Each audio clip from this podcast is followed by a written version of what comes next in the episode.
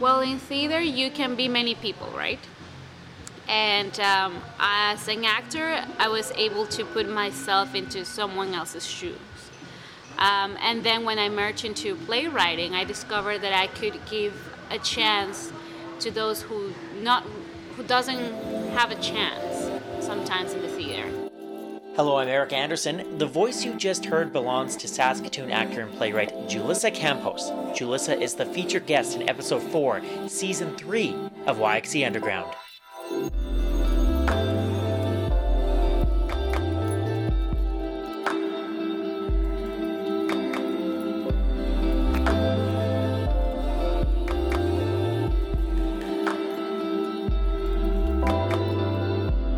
Seven years ago, Julissa Campos left her home in Ecuador to study drama at the University of Saskatchewan. She quickly noticed there were few stories being told from a newcomer or diverse point of view in the city, so she set about to change that. You'll find out why sharing these diverse stories means so much to Julissa in this episode of YXE Underground.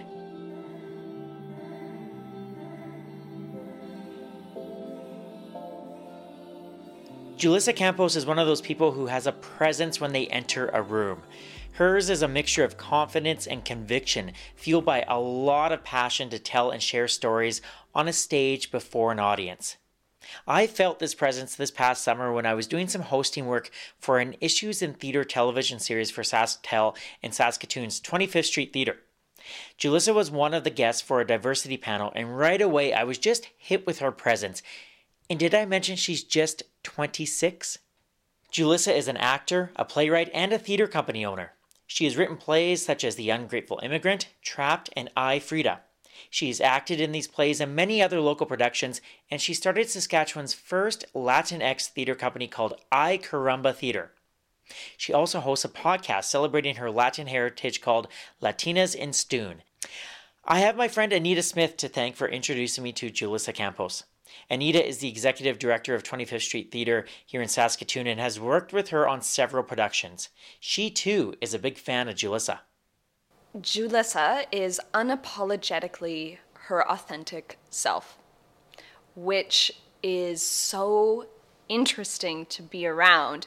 Um, she doesn't. Uh, she's not like brazenly herself but she just is herself. She doesn't she doesn't put anything on and i find that energy to be really um, refreshing and welcoming in our community. And uh, i think that she's got this incredible um, work ethic drive determination.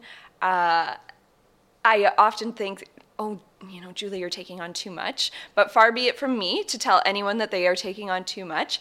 And I think that she's just one of those people that thrives on uh, wearing a lot of different hats and being able to do a lot of different things. And and she hustles, and I mean that in the nicest of ways.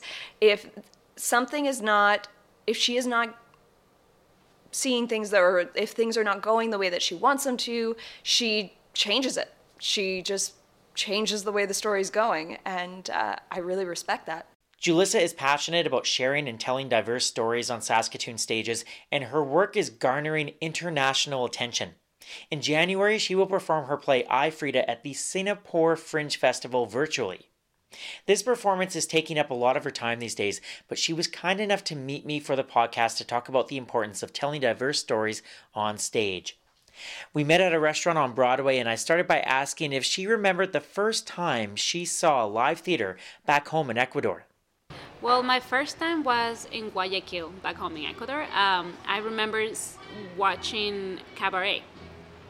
And I was just mesmerized by the singing and dancing. And my parents, well, at least my dad was always involved in art. So, like, he was never an actor or anything, but he loved watching shows. So, he always took me to a theater and but actually my love for theater I would say like performing arts came through a movie. I remember being 12 and watching Gone with the Wind. And I don't know, but I fell in love with that long movie. That in my mind I was like, I want to do this. I want to see myself one day on screen because I was very like I want to be an, a screen actor.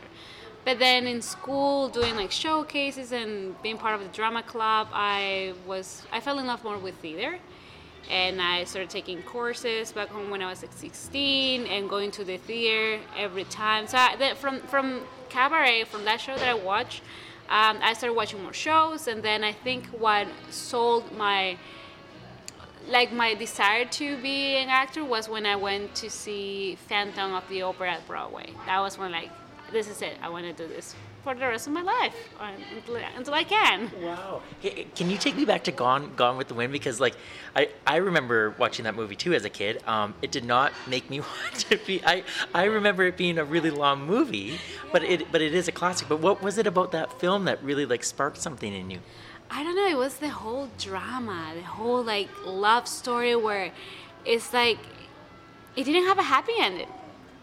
And I feel like life, it's not, not saying life never has a happy ending, but it's just like it was realistic in terms of that one thing happens after the other, and it's just like you're having a stable, stable life, and then life throws you curveballs, and you have to like go through that. Um, so I don't know. I just like the whole drama, the whole um, intensity.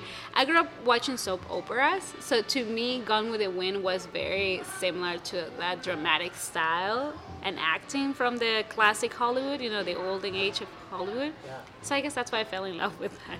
Are, are soap operas popular back home in, in Ecuador? And and like would I say like like maybe South America in, in general? Yeah, in Latin America, soap operas are huge things like telenovelas. That's Yeah. something that we live for. Like everyone watches a telenovela. It's just like it's a morning, noon, night. Yeah, it's very common. It's uh, and we have them from many countries. Like Mexican telenovelas are huge. Venezuelans were huge back in the time.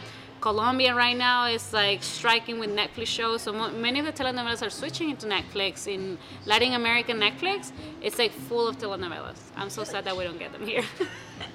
yeah. Um, I, I want to ask more um, in a bit in terms of like how how you how you came to Saskatoon um, and, and, and that story. But um, I, I know you are you are heavily involved with the theater scene in, in Saskatoon right now, and I'm just wondering. Um, as, as, a, as a newcomer to, to Saskatoon and to Canada, um, what, what is it about theater that, that not only excites you, but um, where you feel empowered that you can you can share your voice. And I know we've we've had a conversation about this before, but what what is it about theater that makes you feel comfortable sharing your voice? Well, in theater, you can be many people, right? And um, as an actor, I was able to put myself into someone else's shoes. Um, and then when I merged into playwriting, I discovered that I could give a chance to those who not who doesn't have a chance sometimes in the theater, right? And and I saw also that directing will also open doors to choose who gets to be in that role when it's predominantly dominated by the privileged ones. So that's what sparked that need of like I want to make a change. I want to be able to create stories that also includes the people that I didn't see myself represented here in Canada. Even in, in Latin America, even in South America, most of the, for example, the telenovelas were predominantly by the, the fair skin actors, and the darker skin actors were like the lower class. And we rarely see a black actor in the telenovelas. Why is that? Well, it's colorism. We also have racism, but it's called colorism. Yeah, we, we have colorism among our own people and classism. So it's like if you're lighter skin, people think you have more money and you are treated a little bit different. And if you are darker skin, people tend to think you're poor or they just like, they put, there's a stigma. And then if you're like me, right in the middle, uh, you're just in the middle. Right. You're like middle class. Okay. Thank you for explaining that. Um, wh- when you first came then to Saskatoon seven, seven years ago, um, what? How, I guess what were your first impressions of the theater scene here in our city? uh, it was predominantly white. And I remember going to school and not thinking that I was going to be able to have a place because I've never, I never saw anyone on stage that was like different. That was at the U of S. Yeah, Okay. at the U of S, and even on the main stage of Persephone or any other theater was really, I've never seen any show until later on that had actors, like diversity, BIPOC actors or playwrights. They were predominantly white, and people say, oh, it's because it's the prairies. I'm like, oh, that makes sense, because if you go to Toronto, you go to Vancouver, um, you will see that they have their own theaters.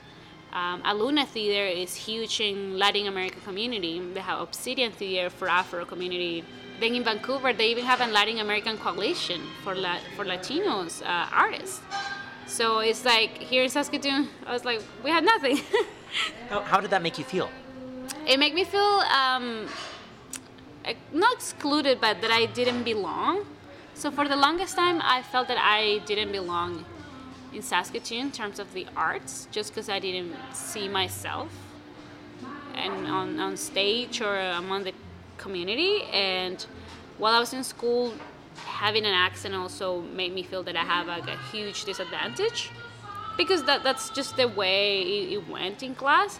But later on, I noticed that it's not really a disadvantage. The more you see uh, plays and the work that Aluna Theater does, they are breaking that boundary where they say an accent is just an accent. Like you have a British accent, you have a I don't know, like an American accent. So it is not so different to have another language accent, right? So that was the whole thing where I just felt that I didn't belong and I didn't know if I will ever be part of the community. So when you like that, that's a really that's a really strong like that's a powerful statement, Julissa, because you're coming here and and if you don't feel like you belong, then I guess how as an emerging artist, how how did you how did you cope with that with those feelings and and and maybe use those feelings to to do something Well, that's what drove me to write my first play. I Frida was uh, is the result, the outcome of frustration and wanting to show my culture and who I am, and being able to speak my language and still show people that you can you can see theater that is bilingual. You can see theater that you don't need to um, listen. You don't need to have a neutral accent to um, to perform or to connect with the story. And mainly, I just wanted to show that the newcomer story is universal. Because you can move to another city and you're still a newcomer in that city. Yeah, you don't need, you need to move. You, you can come from a small town in Saskatchewan, move to Saskatoon, and be a big city for you, and you still you're still a newcomer. that, that is very true isn't it yeah Yeah, so th- that that's what drove me to write that play. Is just like rejection after rejection. I was thinking like I either move to a bigger city, city, or or I do something, and that's what drove me to do that. okay so for for people who aren't familiar with the play can you tell just a, a little bit about it and and it, and you just did a really nice job of explaining the motivation behind it but uh, what what is the play about So I Frida is the story of a young refugee girl coming with her family when she's 14 and the whole struggle of finding herself in a society that's totally different with a different language language um, the meaning of culture family and having that motivation or idol to follow through her hardships and Frida Kahlo turns into be her idol and her mom. So it's that that um, juxtaposition of who I am and who I want to be and what the society wants me to be, like the Canadian society. So it's a journey. It's like the newcomer journey and struggle, and yeah, all her dreams and how she's gonna achieve them once she finds her true self. What was it like writing that story here in Saskatoon? And I asked that too, knowing that you obviously felt some some struggles when you first came here and, and when you first started school. So what what was it like writing that when when you are the newcomer here? Um, honestly, I didn't know what I was doing at the beginning. I was just writing and putting my story out there. What I found is that I was amazed by the people who believed in my project and reached out to me and said, I like what you're doing. I want to work with you. So who who was reaching out to you? For example, Ezzy Grommet, um, they told me they wanted to write a play with me, but they were they were so busy that they couldn't. So I was like, well, you know what? I'm gonna do it by myself. So then I applied for the Fringe in Saskatoon, and I got the spot. And once I got the spot, I was like, holy! Then now it's on. I have to do it, or it was a lose money, right? so then I remember I was doing um, apprenticeship at Live Five, about I think it was playwriting or dram- dramaturgical stuff, like with Gordon Portman. And I just told Gordon, you know, this is what I'm writing, and this apprenticeship was going to help me to have a better idea about production and what, what's involved when you're writing a new play and producing it here. And then he really liked the idea, and he said, you know what, if, if you need a dramaturg, I'm happy to help you. To to have that kind of support, especially in your in your first playwriting experience, how how important was that for you? It was huge because he was the one who pushed me to keep writing when I felt that I couldn't. Um, also because I, I had my own mental barrier about the language. Because I was like, maybe I'm, you know, it's my second language. Maybe I can't. Maybe I don't. I'm not making sense. I don't know. It's, it was a lot of uh, self-esteem issues, I guess. Because in school it was hard, and I was told in school that I, it was that it was going to be so hard for me, that I had that whole mental barrier that you know made it harder to write and believe that I could make something that was worth watching. So having him as a support because he was my he was my professor. I think he was my voice professor for one term.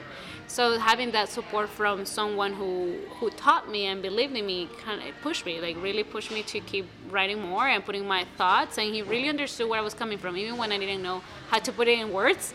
He kind of like pulled the words out of me and, and helped me put it on paper. I, I never thought about asking you about that, but th- that's such an interesting point in terms of the language barrier. Because for me, that's like, I don't even think of that. Like being here in, in Canada, English being my first language, but that that would be a barrier for for you. Um, when when you were done writing the play and, and performing it and hearing the reaction from people, like what what was that experience like, especially going through what you went through to to have it made?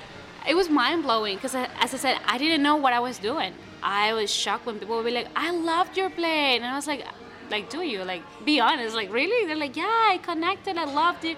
How you did this and that." Even my own partner said, "Yeah, you did a good job." I was actually surprised, and I was like, "Okay, thank you, I guess." but I was, my expectations were low.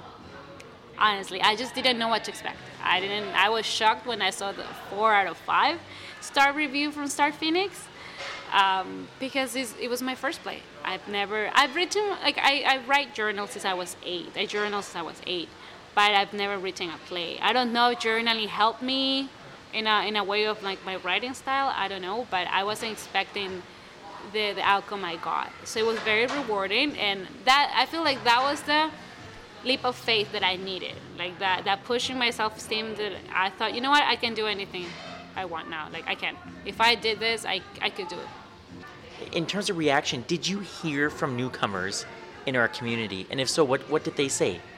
Yes, I did have newcomers uh, in the commun- in in the audience in and then loved it. They were like, "Thank you. I, I you know, I'm happy to to see something like this." Many people thought I was a biogra- biography of Frida Kahlo, but then when they came to see, I think it was about Frida Kahlo. They left the show thinking, me like, "Wow, I."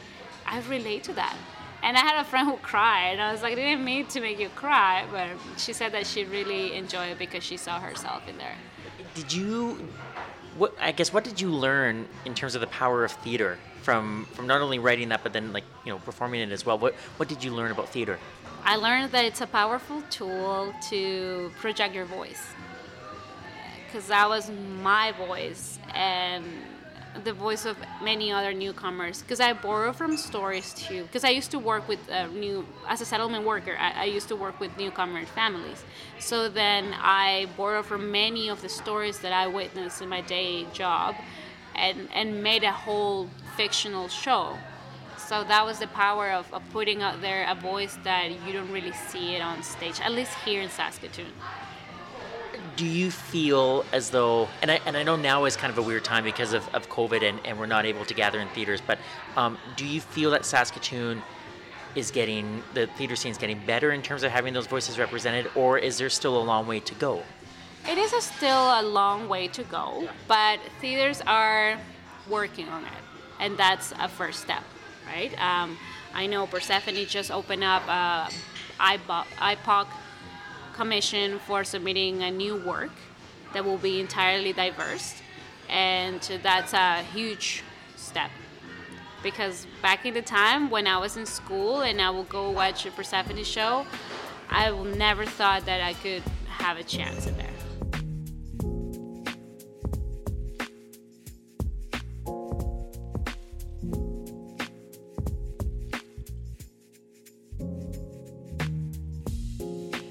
You are listening to episode 4, season 3 of YXE Underground. My name is Eric Anderson, and this episode features Saskatoon playwright, actor, and theater owner Julissa Campos. Subscribe to YXE Underground on Apple Podcasts or wherever you find your podcasts. You can also stream episodes on Spotify or at yxeunderground.com. Please feel free to leave a review if you like what you hear. Be sure to follow YXE Underground on Facebook, Instagram, and Twitter, and that's where you can see some photos of Julissa performing her play, I Frida.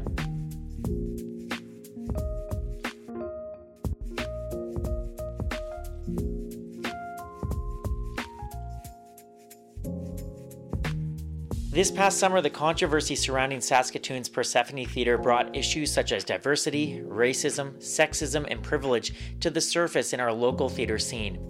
I think that's what makes Julissa's work so important is that we need to be hearing these diverse stories on local stages.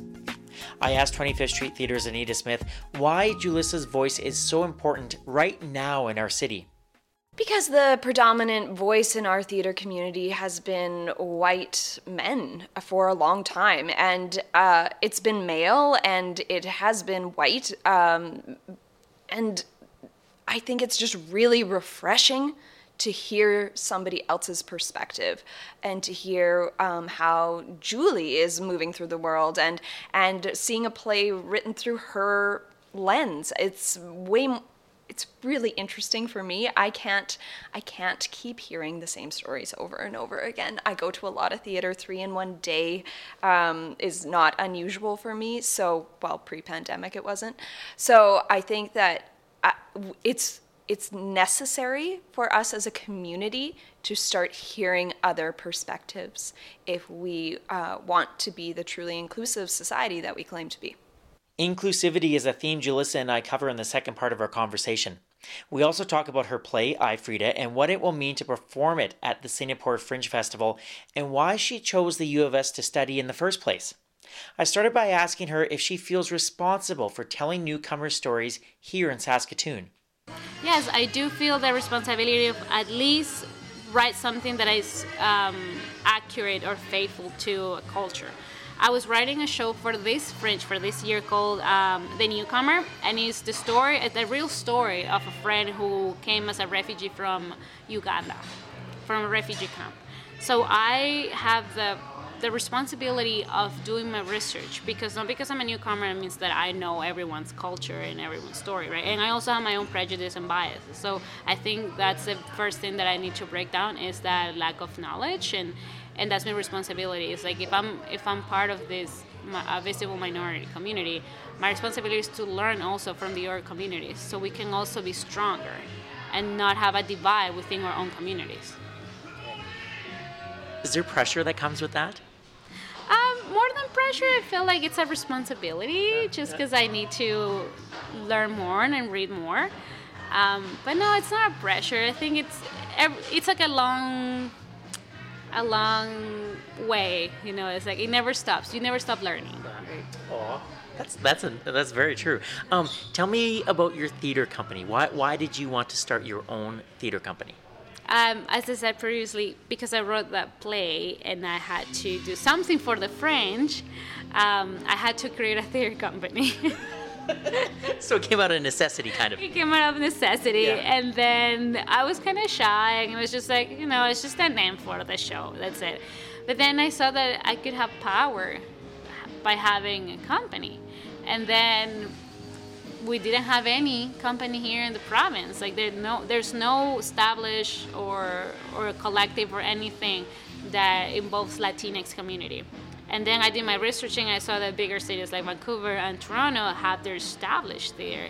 So then I thought, well, this is a chance for me to create something that is new and grow. Because in a bigger city, I might not be able to have the same impact as a small city, right? Um, what in in the you know year or so that you've had the company, what what kind of impact have have you seen? I have people texting me or messaging me saying that they are super proud or happy to see something like this in here. Um, and as I said at the beginning, I didn't know what I was doing. I didn't know the impact, so I was very flattered, and my heart was so happy and warm by receiving these messages. I had um, people in Saskatoon, Hispanic people, message like emailing the company asking for auditions. Um, but unfortunately, we don't, we don't own a theater. We don't, we're not like big enough to have like okay, let's have a general audition. But I, it's good to know about them because sometimes if there's a bigger project, I might need actors. Like in Shortcuts, we needed actors for Trap that were Hispanic and speak Spanish, and we didn't have any. It was such a hard time to find people here in the city that I knew of, right? But because we went online, then some of the actors were from Toronto, and yeah, so it was easier because it's a bigger city with more population, more Hispanic, Latinx community. But yeah, so it, it, the fact that someone messaged me saying, "I would like to know if there's there are general auditions for this company," it's a step, you know, it's a step that, that means that we could open a door for newcomers or diversity here in the city. That, that must feel so good. Yeah, yeah, it does. It does. Sometimes it doesn't hit me until later when I'm like right now I'm talking to you. I'm like, it is. It does feel good. um, this is a very silly question, um, but when you when you say um, Latinx, what what does that what does that encompass? So Latinx is an, an I don't know if it's new term, but fairly new uh, term used for those who come from the Latin American region but don't identify as Latino or Latina because our language is very very gender. Spanish is very gender, so we don't have we don't we don't have the pronoun they. It doesn't exist in our language. So either you're Latino, or Latina. So the the X involves all the people who does not like do not um, identify with it, or even do not identify with um, being Latin American because you can be indigenous Latin American, you can be Afro Latino, right? So it's, it's a term that it's more um, inclusive. I was just about to say that sounds so inclusive. Yeah.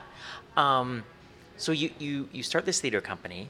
Um, you're, you, you do your first play. It gets it gets rave reviews, um, and then COVID happens. Uh, what what have the last? You're smiling now. Like what what have the last seven eight months been like for for you as a as an independent theater company owner, playwright, actor who's you know who's trying to grow this in our in our city? What's it been like? Uh, it has been tough, kind of a nightmare sometimes trying to find funding because we can't move forward if we don't have money, right? And it's expensive. And I do believe that actors, art, artists in general, shouldn't work for free. So that was my main goal. Is like whatever whatever project I make or I want to take on, I want to make sure to pay my artists at least like decent wage right so if i can't afford it then i feel embarrassed to say hey i'm to pay you this amount because i feel like it's just diminishing what they went you know they went to school for this so they should at least get paid more than minimum wage and i feel that um, here or i don't know anywhere else but i feel like sometimes people want to work for free. And i just at least in my on my watch i don't want to let that happen right? So that covid made my life way harder because for example we got accepted for the singapore fringe festival that is supposed like it's going to happen in january. So we were supposed to go to Singapore and perform there and have our Asian premiere. Um, like that, that's that's huge. I just want to stop you there for a second because um, when I met you in the summer and we were talking about that and you mentioned that, I was like, that's like that's huge, Julia. So that's that's wonderful. Um, but okay, so that I just really wanted to emphasize that point. Like, that's really great. Um, okay, but then, but then what happens? But then, yeah, I've been struggling to find um, grants and she's applied to every single grant that I see and yeah I was able to get some money so I'm happy now but the past few mo- months I was on the verge of quitting the festival because I was like I either break my own bank and pay everything and everyone and be poor or I just quit right? But I have that part of me that says no you're not quitting you're holding into this and something's gonna work out. I'm a true believer that something is gonna work out. Where, where does that come from what my feeling of like yeah. I don't know my my parents always said the same thing. Like they they raised me thinking that some things are out of your hands, but you need to be pers- perseverant. Like you need to persevere. Yeah. I feel like that that that feeling of persevering in life. I think that's what made me stubborn and not quit and hope that I was gonna get some money, which I did. But I was so close. I was so close to quit because of lack of money, and I had sleepless nights where I was like, I can't do this anymore. Yeah. Where where is the um, um, current state of, of the play? So we're, we're speaking right now. It's it's near the end of November. Where where are you at in terms of, of the play that you're going to perform? Obviously, you can't go to Singapore, but where where where are you at right now? So right now we I'm almost done with this with the draft, the final draft that is slightly different from the one from the Fringe Festival, but not so different because it, it it just got longer. Instead of 60 minutes now, it's a 90 minute, minutes play. Um, so we are going to start rehearsals next week and very short rehears- rehearsals, like three weeks, and just shoot um, film the I'm sorry, film the the play, and then the recording is going to be sent to Singapore. So it's to be streamed online because for all the international artists, the festival decided due to the high risk of COVID and second wave, it was better to film it in your home place, in your hometown or country, and then send it to Singapore. And it's gonna be more um, accessible because that gives them the chance to add uh, captions and subtitles, and and you know anyone can watch it now. And that's a great thing because it's not only targeted to a certain type of audience; it's global. What is this going to do for for your career? Have it like because to me this seems like a pretty big deal. Yeah, well, I mainly so I applied with iFrida. So I guess I didn't explain, but um, so from the Singapore, from sorry, from the Saskatoon uh, Fringe Festival, I applied to the Singapore Fres- Festival with the same concept, with the same play, and then I got accepted in June. So um, it was a huge deal because that means that I'm taking my show abroad, right? It's like I'm representing Saskatoon in Singapore right? So that was huge because I'm like, I can put my name out there as a playwright, as an actor, as a producer, uh, and yeah, that, that's like a big deal in your resume, right? And also, more than that, it's my own experience because I'm producing an inter- a show that's going to be international. Um, because of COVID, I couldn't go. I couldn't go, but at least it's the same quality. So the play had to be expanded to 90 minutes instead of 60 minutes. Had to be rewrite in certain ways. Um, and we have an actual theater, like a theater with all the lighting. Meanwhile, in Fringe, you just have a small space and you try to make it work with whatever you got there, right? Uh, ours was a school, a church gym that had like basic lights and that's it. So this time we have a full theater, like a big theater with everything included that I can just make magic happen, just per se. Yeah. Is is this uh, more exciting or nerve wracking for you, or a bit of both?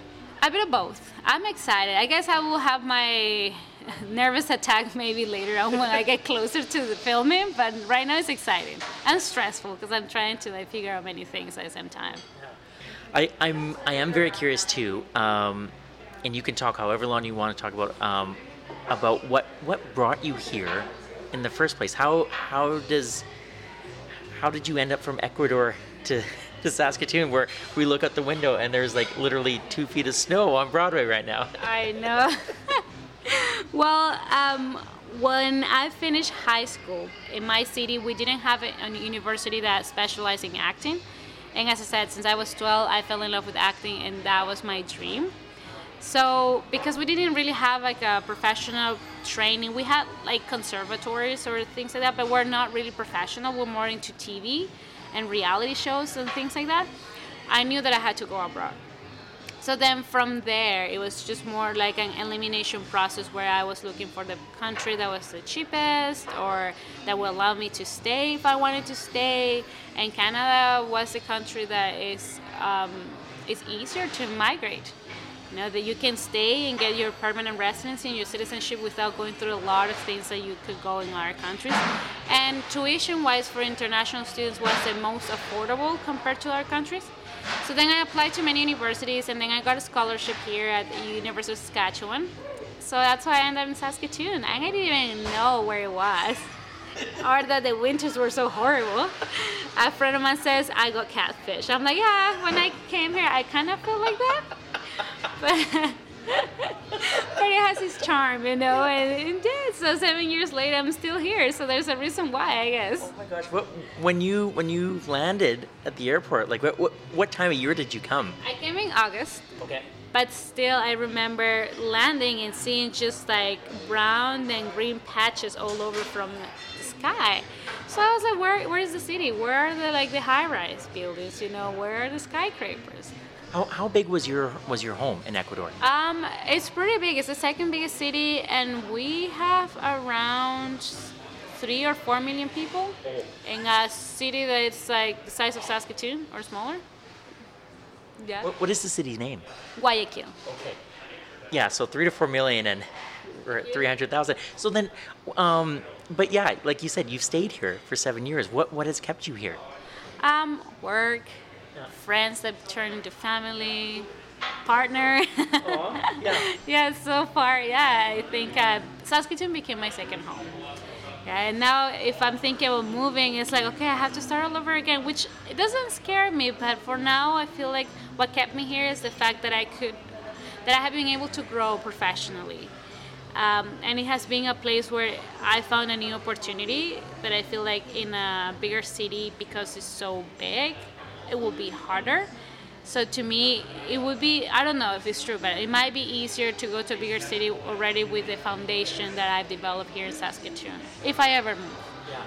Um, you you say that um, you know you you had the opportunity to grow here um, as a person as an artist. Where where where do you see yourself growing in the in the next couple years here in Saskatoon? Um, I would love to make this company bigger and eventually be able to have our own space. And um, the more I think the community is growing and the future artists coming out of school or any training, I think I want to make a space where people can train without needing to go to university. Because I feel like, yes, university is important, but sometimes you don't have the money for that. You know, only the privileged ones get to go to university. So why not be able to train um, aside and also work on your craft without needing to pay the big bucks to go to school, right? Yeah, so yeah, that's my dream. Maybe have a space where I, people can train, especially the underrepresented community. Uh, those are the ones I feel that have the, the least um, opportunity to go to university. Um, may I ask you how how does your family feel like back home in Ecuador? How how do they feel about all the things that you're doing here and and the fact that you are you are blazing I think you're blazing a theater trail here in our city. How do they feel about that?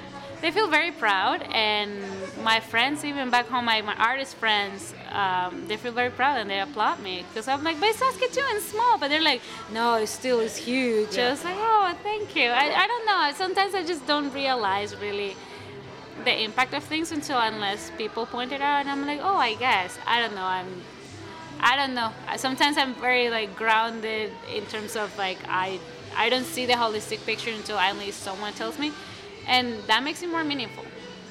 I um, I think that I like how you said the word grounded because I was about to say I think that's a very um, good sign of of how humble you are if if you're not recognizing that because you're doing the work and you feel that the work is important and yeah it sometimes that's true isn't it it's not until someone points it out to us then it's like oh yeah that's right Yeah, well, thank you. But it's true. I feel like if I start uh, putting really high expectations, it can take away from from the genuinity of what it actually is. You know, if I'm like, oh, I wrote the best play in the world, but actually was crap. You know, so this it's not the same.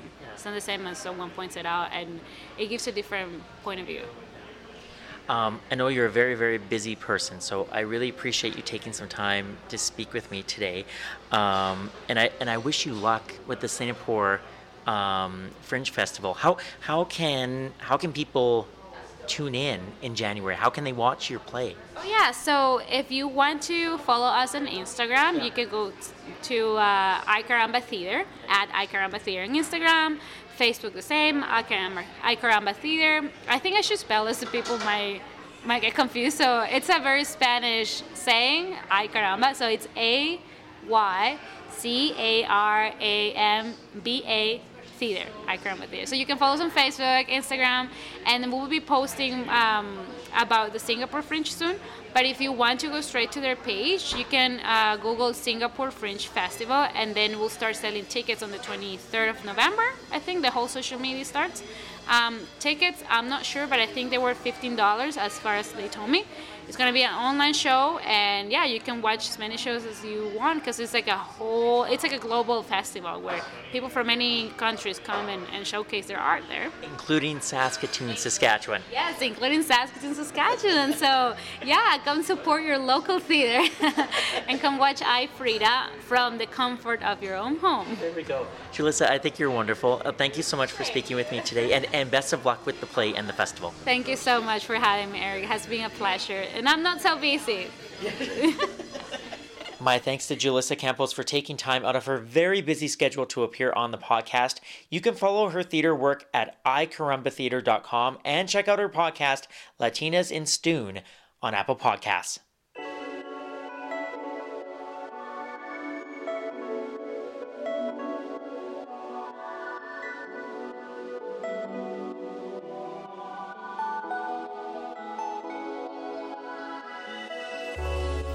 This has been episode 4, season 3 of YXE Underground. My name is Eric Anderson. I host, produce, and edit this local independent podcast.